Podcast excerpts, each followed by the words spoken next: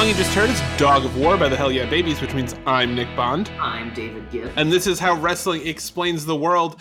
Exciting episode today, Dave. Oh, you know that my favorite episodes are the highest concept ones, so I've really been looking forward to this all week.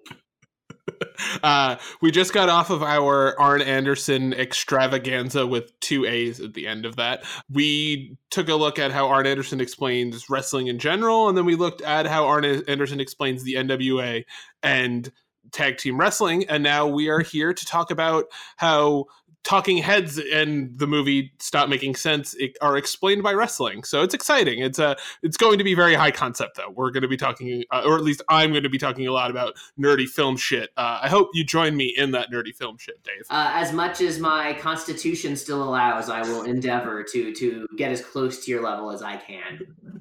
That's good. You've always been a true friend when it comes to that shit. Um, so we, the reason we picked this I, I for me I was trying to think of something that would fit with Arn and Arn's like level of quality and professionalism and but would still like be something we could talk about that wasn't just exclusively like hey he's a really good buddy cop. Like uh so that's why i i, I ended up picking stop making sense because for me it's just a really great example. For those who don't know it is a uh, concert film featuring talking heads uh and it is directed by jonathan demme who also directed Silence of the Lambs and another of other movies. Uh, it's considered one of the great concert films of all time, and uh, what to me, it's like a really great example of what happens when everyone involved in something is good at their jobs and all of those people are we something we talk about on the show a lot is selling being sold out but we don't talk about selling yourself out in the sense of like really going for things. And I, what I love about this and what it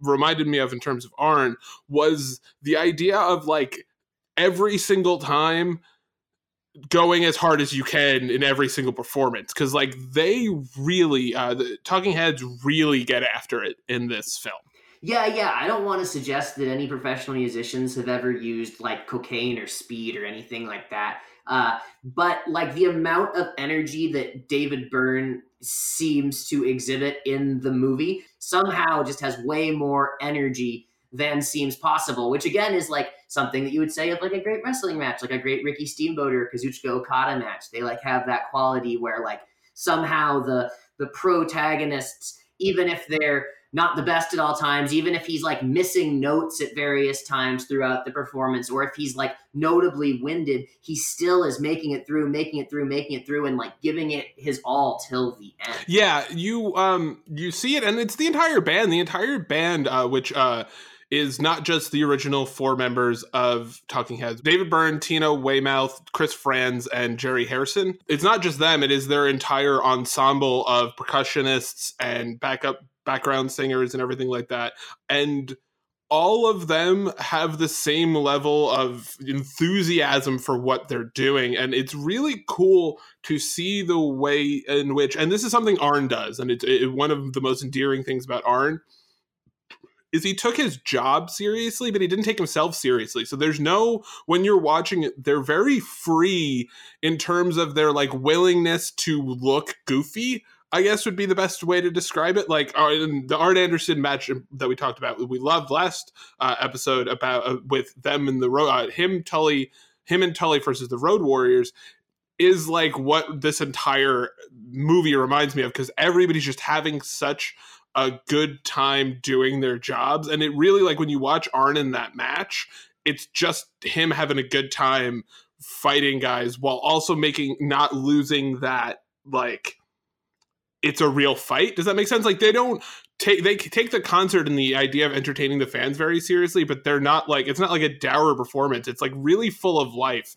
and it's really fun to watch because of that. You never really get at any point like, uh, when's the song over? Every song has this like kinetic energy that brings you through to the next song. Yeah, definitely. And and each individual song has like its own lighting setup and its own visuals. Um, and like the camera focuses on different things that are going on stage. So it's like this great straight through experience, but each compartmentalized moment of it uh, still stands alone and has a unique flavor. And and that's very much like those Rock and Roll Express with Ole or Road Warrior with Tully matches that we were talking about last week. Like we talked about how it's like, oh, then there's the part where they clip his leg, and the next segment of the match is all about trying to get the figure four. Like it's the it, it's the perfect machine where each individual part when you take it out and look at it it's like a marvel unto itself. But then when they're when they're all together you really have something that's flawless and that and that is not just the assemblage of the parts but something more. Yeah and the way that they build it is very interesting because they kind of use both the concept of work rate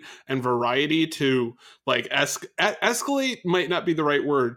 They keep for the most part they reach a pinnacle but they keep a certain level of bass energy that you see even during the first performance, which is uh, David Byrne on stage by himself with a tape recorder, uh, not a tape recorder, like a, a, a cassette player, like a boombox, and a guitar playing Psycho Killer.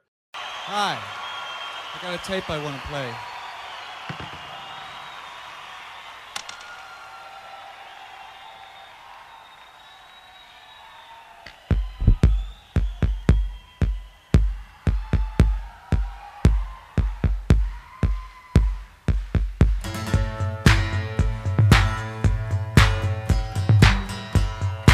Clip we just played, it's not the actual quote unquote version of Psycho Killer. It's a very sparse song that eh, the actual song has a lot more uh, theatricality might not be the right word but like there's a lot there's it's an intricate song sonically so to hear this this pared down version kind of helps you understand what you're going to be at like it it establishes both a level of base excitement and energy you're going to get for this concert and it also establishes like if this is the spar the sparse like pared down version of this song imagine what it's going to be like when we get to like life during wartime or burning down the house where it's really like they're literally running around the stage at one point.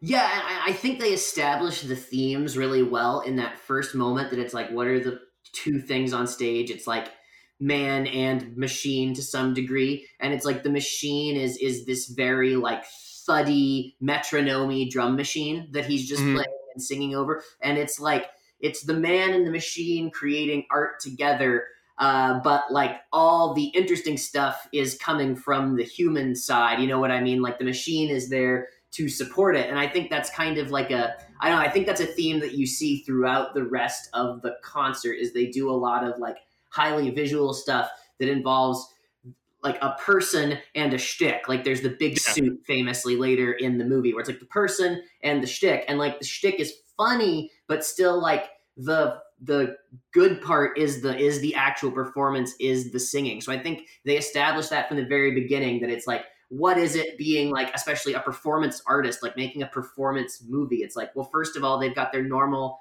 responsibilities you know, as as musicians putting on a show, and then it's like, well, what's this movie about, so to speak? And I think right off the bat, with like just him and the metronome, like that's what the movie is about. They tell you right away. Yeah, and it's it's something I was trying to think of the best way to word it. They do a really good job of letting the gimmick work without overshadowing the actual match itself or song in this instance. Like you have the performances and then you have the gimmick of that specific song for the presentation they're going to give and they don't let one overpower the other. It's like a really perfect balance of things that help to make like i said make you compelled to listen to the next song because you want to see where they're going. They don't swing wildly one way or the other to make it predictable. They just kind of build on the things that they had before. So uh, like i like i mentioned so uh, david burns starts with psycho killer and then tina weymouth comes out to play bass on heaven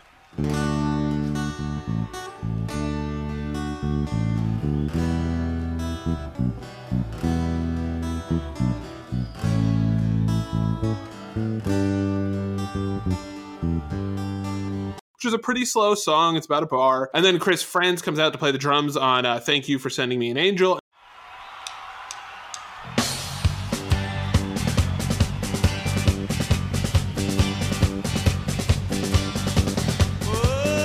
And uh, finally, Jerry Harrison comes out for Found a Job.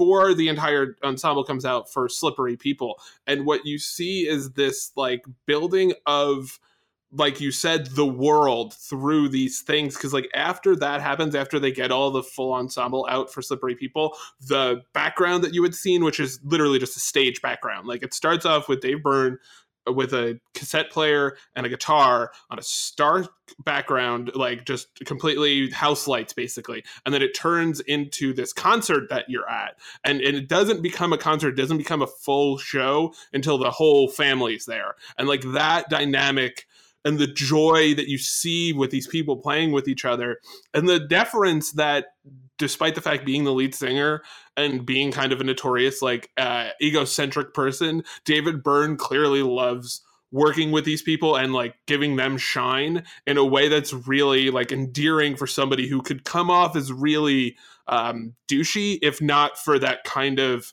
like if he was and had a much more stilted performance the way he looks naturally would come off as much more standoffish. But since he's selling out he's like drenched in sweat during the first quarter of the the film he's really like giving out to you to say this is how intensely I love what I'm doing and how much I want you to love what I'm doing. I think one of the kind of best moments comes towards the end of the movie and it is when David Byrne does like a kind of old school big band or Vegas show band leader style thing where he like pauses and he goes and he stands not next to only the full members of the band, but like each of the background musicians and like each of the backup singers, and like calls them out all, each by name, and they each do like a short solo and get recognized individually with the crowd. And I think that that's a really key moment at the end because I agree. I think that if not for that, it would kind of run the risk of the whole performance being maybe like a little too cute. Uh, but yes. I think that when yeah, that's a perfect way to put it. Yeah, but when the love is shared like that at the end, I think you do the like, oh, thank God, okay, he he is like he understands that he's part of this, and it's not like all the the him show. Because I agree, that's like when you're first watching this movie, or even when you're first listening to Talking Heads, you can have that moment of being like, man, I really like this stuff, but like I'm a little worried these people are like effete snobs.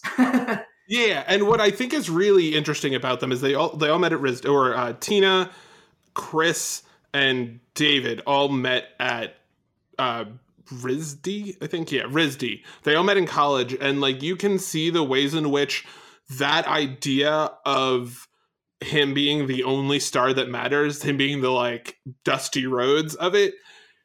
And then you see like they pretty early on established with Tina coming out and playing bass and kind of like grooving with David and kind of loosening him up on stage at least that it's much more of like a, a not a part. It's it's hard because Talking Heads, the way that they were structured and everything.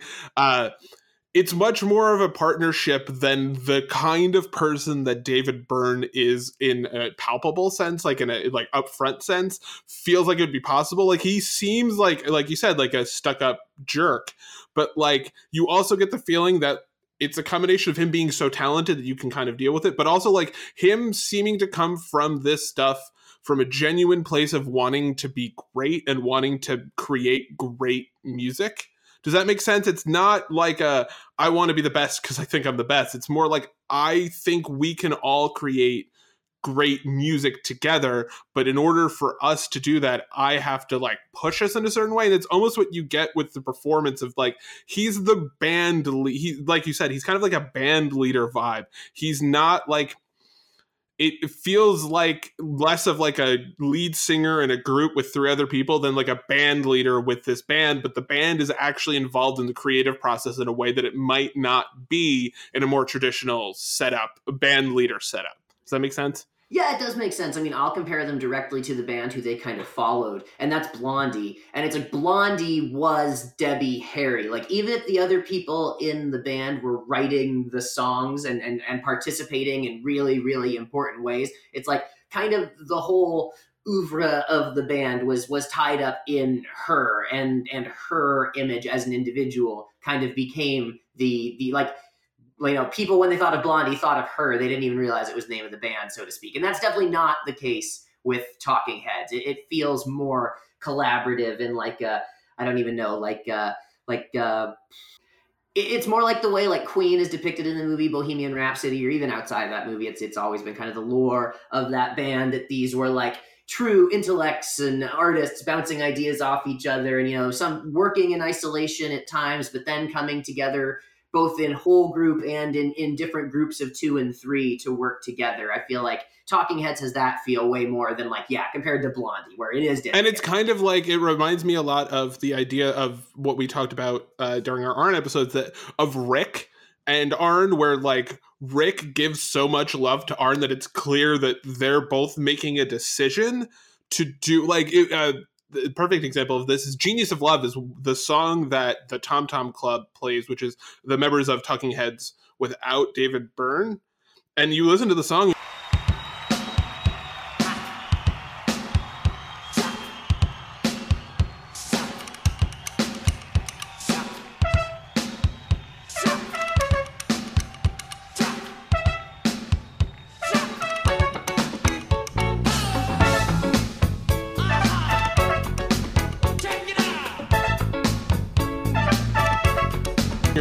heard this song like a thousand times, and what you realize is it's like one of the most popular samples in the history of rap music. It's not like Amen, the Amen break, right? But it's like it's a really important beat to the history of rap and R and B, and you don't you realize like these people are such unbelievably talented musicians that like even if they had never met David Byrne, those two, those three would be huge music like well respected musicians because there's clearly something to that group outside of the context of David. Oh yeah, certainly. I number one, I associate that song most with Mariah Carey and ODB. Yes. I, that's just exactly how old I am. But I think Nick's right. There's a for every five year range, there's an important rap song that, that samples that. But for me, it's it's Mariah Carey and, and ODB yeah, it gets back to something I think that some of our listeners might be hearing more about in the future, um, and and that's those like Crockett era promos where you would get all four guys. You would get you know Arn and Flair and Tully and you know JJ or Ole or whoever, and, and they would all be there together, and it was like. It, it, it was mostly, you know, Flair was the one with the most charisma, and he was the one who was in the most important position but it was like each each individual member was was significant to the to the success of the thing as a whole and, and they each individually kind of showed off their skills and it was about the group as a whole and that's one of the things that i appreciated about the way this movie was shot mm-hmm. is there's certain points in the movie where they're choosing to focus on individual performance, whether it's main members of the group or even whether it's like backup singers, backup dancers, uh, additional percussionists and stuff. Like they'll sometimes just call someone out, and like that's the go to person for that mm-hmm. song. Mm-hmm. And like the emotional moments of that song are filtered primarily through that person's face. And I think that rings true to a lot of those kind of territorial era, whether it was the Horsemen or or any other of those kind of heel factions that were common throughout the territories when they would all come out and kind of cut promos together. Uh, there was that kind of all for one, one for all mentality, and I think that came through in this movie as well. Yeah, no, I thought of the exact same thing. The way that they again, this is all out of it's Jonathan Demme, they give shine to everybody uh, in terms of shooting, like the physical way they shot the story of the concert film that all the percussionists and especially the background singers, uh, in part because of where David Byrne is in the, on the stage, but also in general, they're just you know kinetic and it's they're they're photogenic or telegenic in this instance. Like it's it is that idea of like we're here to get everybody over because we understand that getting everybody over is important to the future success of the band in a traditional sense but also in the like way that when you are talking like the next week in terms of wrestling it, it helps build the confidence for lack of a better term of the other people because it makes them feel like they're involved. Like the problem that arn and tully had wasn't that they weren't treated with respect by rick and like people on the roster and they weren't given their respect as like top people on the roster by the boys. The problem was management and the, not paying them enough and based on what they were deserved. There was there's never this like, or at least in my experience, there's not this story you hear backstage about like Arn having a problem with Rick. Does that make sense? Like Arn understood what Rick was doing in the same way that the Talking Heads, the rest of Talking Heads, understands that David Byrne is David Byrne. He's like a different kind of dude, which is why they started a band themselves because like I think they understood like we he is a rocket ship. Like we can attach ourselves to him, but like we also have to be able to build our own thing. So if we want to go to let's say a different band or in the case of in the case of arn going to wwe and having a relatively successful run uh, winning a title or i think they won the titles twice like he didn't flop necessarily in wwe in the same way that the tom tom club isn't an unpopular band. In fact um, genius of love is like one of the best charting songs in the history of like the talking heads disc uh, like larger disc discography. So like they prove that they could have success outside and that really i think helps you build confidence as performers and there's a lot of confidence in both the performance and the presentation of the performance. I think jonathan demme does a really great job uh, he's very confident in the shots he makes and the decisions that they make as a collective in terms of like things like set design and stuff like that. As i was saying at the beginning like it's a it's a very intentionally put together movie movie. Um, like as you were saying, the the they literally start with an empty stage and they like build the show in front of you throughout that sort of expositional period at the beginning of the movie, like we were talking about. Like mm-hmm. as someone who used to teach like literature to children, um, like this has one of the clearest narrative arcs of any movie I've ever seen, even though it's a concert movie. Like there's a period of exposition at the beginning where they slowly build the world and introduce the characters and then there's like rising action towards a climax and then there's falling action towards resolution at the end. And that's not just within the songs and the order they're performed in and the energy that peaks. It's also literally with what you're visually seeing. Like you said they start with nothing and they build to this just like super explosive alive stage. And i agree with what you're saying. It has this like very live, very confident, very like positive energy pumping out of it in every direction. And this is, I, I hate to say it again, but uh, talking, I realize all the connections between Arn and between um, this, what we're talking about, that they show the story. They don't tell the story in a way that Arn does really, really, really well. That like there's no exposition in the case of Arn or in the case of broadly professional wrestling.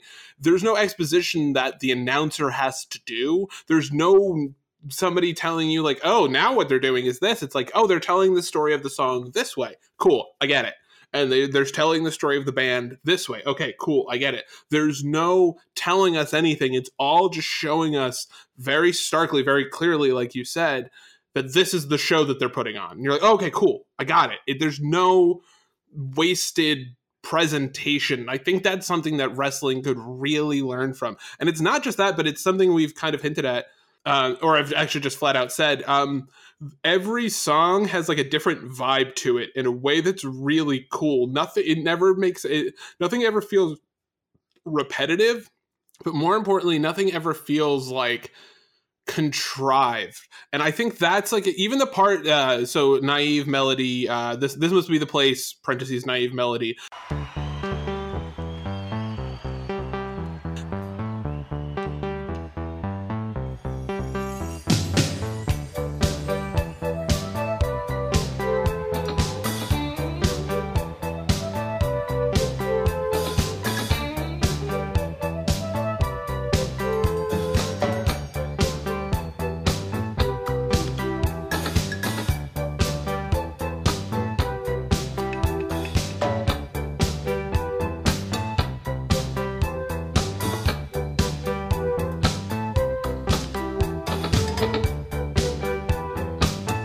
they do it with the background of the stage is a library, basically like a, a bunch of books, and he has um, uh, light, like a you know like a lamp, like a standing to uh, like a standing floor lamp. Um, and he kind of like messes around with the floor lamp and stuff like that during that, and it doesn't feel contrived. It feels like he's just like not like a lounge singer, but it's that's a song that's it's actually uh, Kate and I, Kate's best friend's wedding song. It's a very sweet song that doesn't feel out of place, but it is clearly like a cool down match of a song. It is there to make you feel comfortable and like homey, which is why they give you that like the the floor lamp and the the books in the background. It's very like relaxed and it, they do a good job of each of the songs having that like i mentioned before gimmick but it's more than a gimmick. It is like just it almost feels like you're watching Eh, not exactly but it feels like almost like separate music videos kind of like music videos mean a different thing than what i'm talking about like when i think of music videos but like videos of music i guess would be the way to describe it. it's like different videos of music for each song like it was almost like they were created separately and then stitched together but they weren't it's part it's a stage show and it, it does a good job of again not making anything feel stale but also understanding that like you subtle changes in things are what can make something great and something lame and they kind of just make just enough of a change on every single thing that they don't lose the narrative thread but they also don't make you ever feel like they're tying themselves in knots. Yeah and i think they they play a really masterful game at at being strange. I mean the title of the movie is stop making sense right? Which is from uh which is from "Girlfriend Is Better." I think yeah. one of the one of the songs yeah, yeah. they do. Like I said, kind of the climax or just after the climax of the show. Um, but but uh, I think that they they do so well to to have like I said, there's one one of the other visuals is it's like a woman's belly button in pink, just kind of undulating behind them as they're performing on another one of the songs that's later on the show. Uh, that might be towards the end. That might be "Take Me to the River," maybe. Um, but uh, but but but like it, it's all weird but it doesn't have that like i don't know it, it, they're not the velvet underground. It's not like too artsy weird that you're just like turned off by and don't care about it. I think that one of the really masterful things in in this movie is the dialing in of the strangeness. Like you said like this must be the place has this like weirdly relaxing elevator music quality with like the the like really bouncy kind of airy synths in the background. I mean, it's it's once again, it's iconic. It's one of those you might not know the title of this song, but when you hear the riff, you're like, oh, that's that song. Yeah, it's a beautiful, it's a gorgeous song. And all of these songs are really like Talking Heads is my favorite band.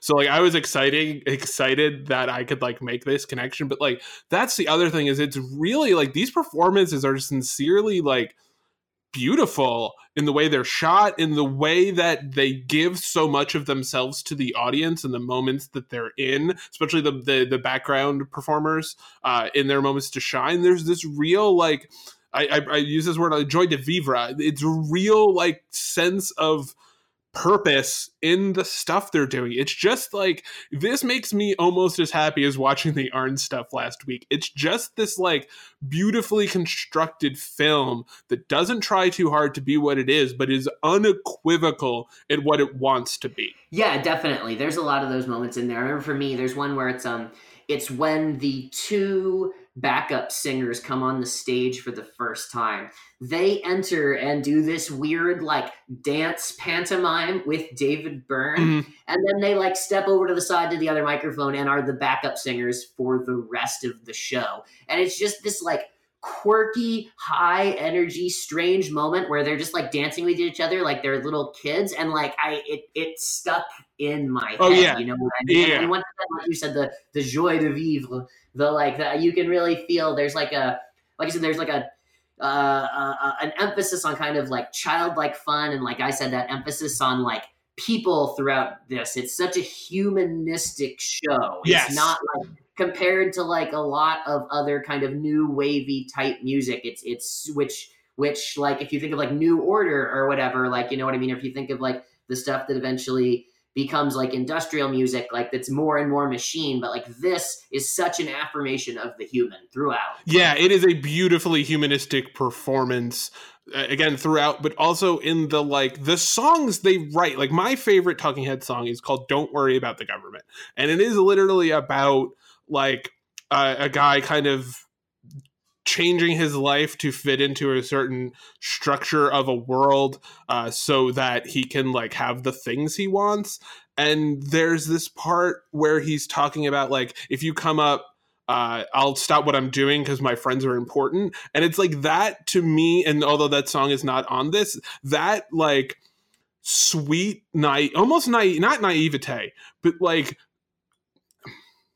purposeful i guess it would be purposeful naivete in the face of the crushing like the, crushing like monolith of capitalism and consumerism is something that he like tries to exist outside of while still accepting like that's why he wears the suit like he wants it's all about presentation for Dave Byrne. He talks about this in uh, How Music Works, um, which is his uh, his book, and he talks about the suit. That the suit, the idea of the suit was kind of to try to like develop a certain look that allowed them to like engage with the audience without being framed by the clothes they were wearing because they wanted to and then they realized like oh you can't do that like you have to present the thing you want to the audience as directly as possible so there's less of a room for interpretation of the thing you're doing. And i think that's why it's so important this movie has no none not a single traditional crowd reaction shot.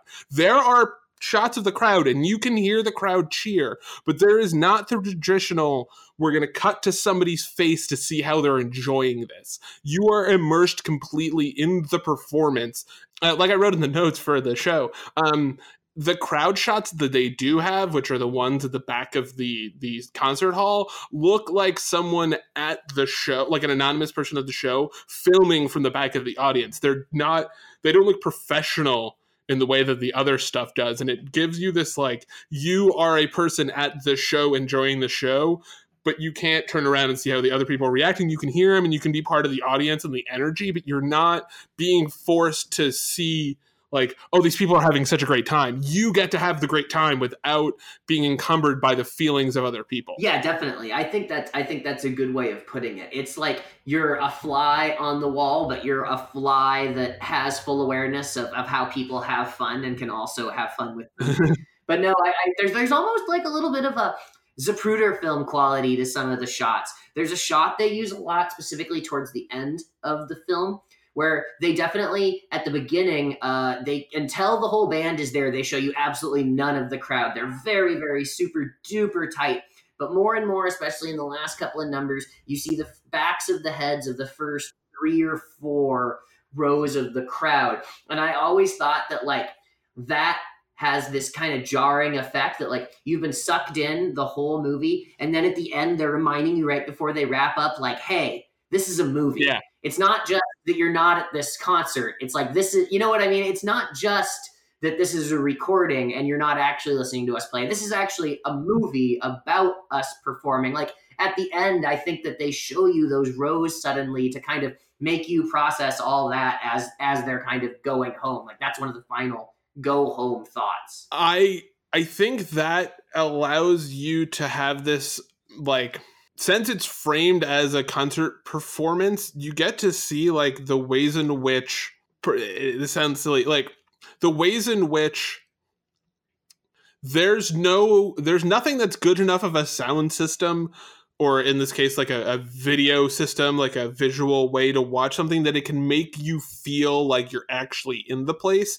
And I, I think that's like an important part of wrestling in terms of wrestling presentation is that like they have to do things that you have to do when you're presenting something on television.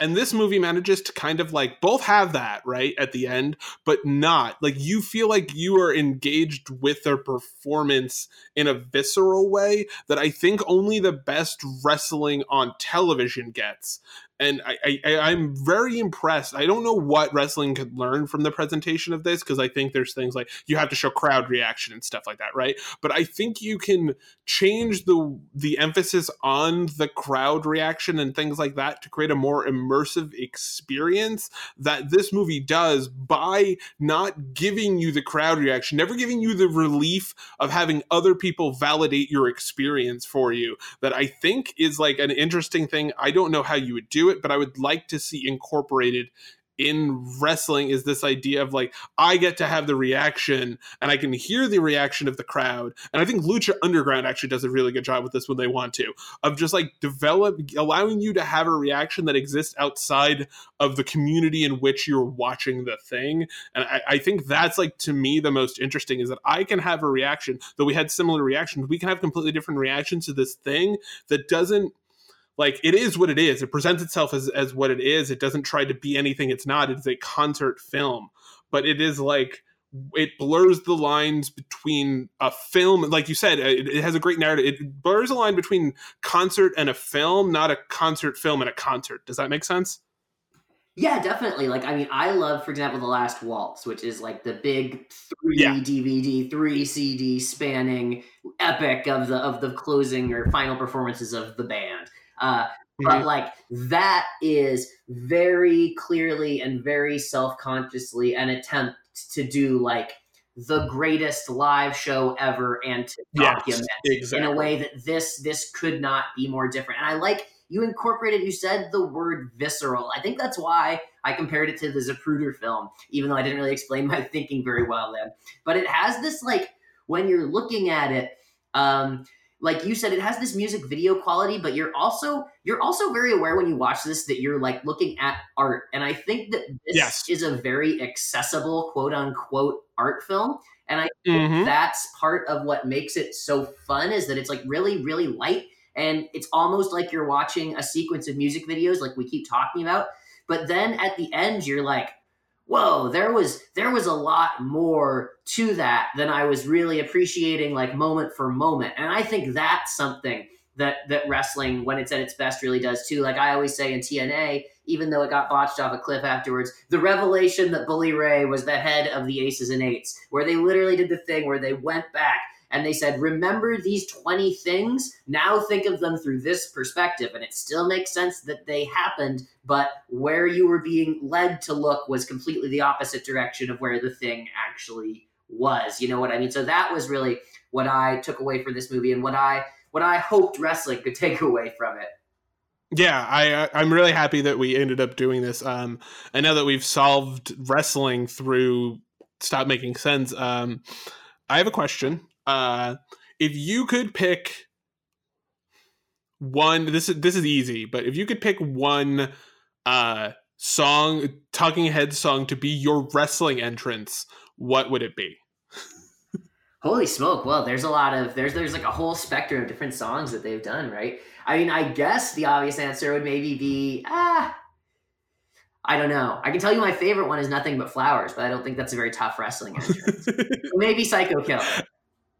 Yeah, I was gonna say Psycho Killer or Burning Down the House would be the other one where I think you could like uh, because what what we don't realize because we've watched. I mean, most people that are don't watch like old NWA or relatively modern R- ROH before they got a TV contract is like a lot of wrestling was based in like real music. Like if, if you watch like old Manny Fernandez, he comes out to beat it they like play fucking beat it for this guy. And it makes sense given the context, but I, I feel like we were robbed because of the way the WWE does things from having actual songs as theme entrances. And that's kind of sad because like Psycho Killer would be an amazing song for somebody to come out to, or Burning Down the House, or like I'm trying to think if there's any other uh, life during wartime is it which for me that was the best performance during this. Um, just like there's a bunch of songs that are just cool and you could come out and they don't have to be like quote unquote tough. They're just like good ener- high energy songs. And I, I, I would like to see that's the other thing i would like to see. I would like to see wrestling incorporate more actual music even if it's not like old classic rock or rap or whatever incorporate more modern like contemporary music that's not created by one person i think that would be the other thing i would want to see and like watching this kind of made me realize that like man i really wish that like actual music could be used in wrestling. I'll say two things nick. Number one the freaking alan parsons project the sirius the the michael jordan song. Michael jordan they literally stole that from ricky steamboat like they used it for Michael Jordan because they got the idea. Like that's how much like yeah, rock music and wrestling were tied together in the '80s. Um, but the second thing I'll say, and here it is, you thought you were going to escape without me mentioning this. Uh, I like that in uh, in MLW they do the bit where they don't have the lyric track; they just have the instrumental. So like Salina De La Renta and her people come out to like Pinky Ring by Wu Tang Clan, but like if you don't get the lyrics, you just have to know what it is, or like. Uh, uh, the Hart Foundation come out to like a Rick Ross song, but you have to know what it is. You know what I mean?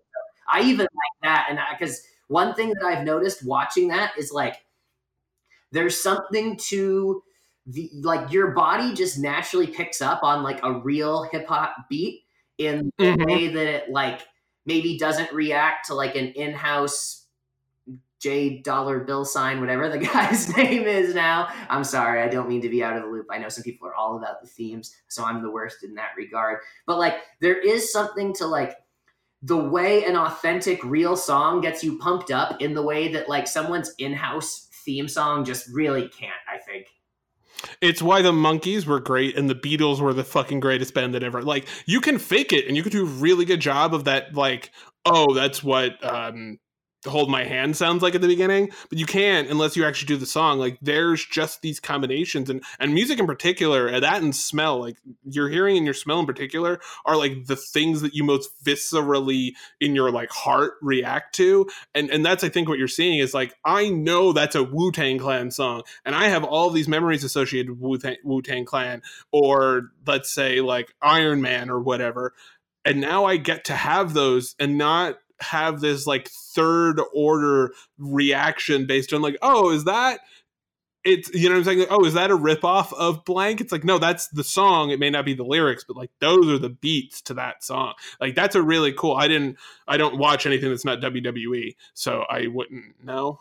Can we talk about can we talk about Tommy Dreamer and how many different things that almost sound like the opening riff of Man in the Box that he's come out to over the years? That is a Yeah. truly brutal one. How many times can you rearrange dun dun da da da? they will never run out of ways to do that, Dave. I'm sorry. I don't know what to tell you about that. um, so, did you have anything to plug this week? Oh, just my own sweet self as normal. Uh, at Dave Writes Junk on Twitter. Uh, a lot of great stuff featuring me. It's great because it's featuring me, at least in part, of course. Uh, content has been dropping over at the Wrestling Estate. Uh, we are finally releasing our top 100 list of wrestlers in 2018. That was a huge, huge uh, honor to be part of putting together. Uh, we are releasing 20 people each day. So uh, Monday, uh, the uh, 100 through 80 dropped, and then Tuesday, 80 through 60, and so on and so forth. So actually, if you check in at the Wrestling Estate, every single day of this week, there will be some good Dave goodness over there. So uh, make sure you check that out in the coming days. And you can check me out at the Nickster, the T H E N 1 C K S T E R. You can check us out at howwrestlingexplains.podbean.com. And you can always uh, rate, review, and subscribe to us on iTunes, Google Play, Stitcher, and Spotify. Um, yeah, uh, I don't know what else to say other than um, it's been your pleasure. I got nothing. I can never sell that as well as Arn. um, did you didn't have anything you wanted to end on, right? Oh, no, I'm just going to let you end on that. Okay, cool. Uh, oh, you're gonna let me hang out to try things. You're a true friend. Yeah, I'm just going to let you end on dying.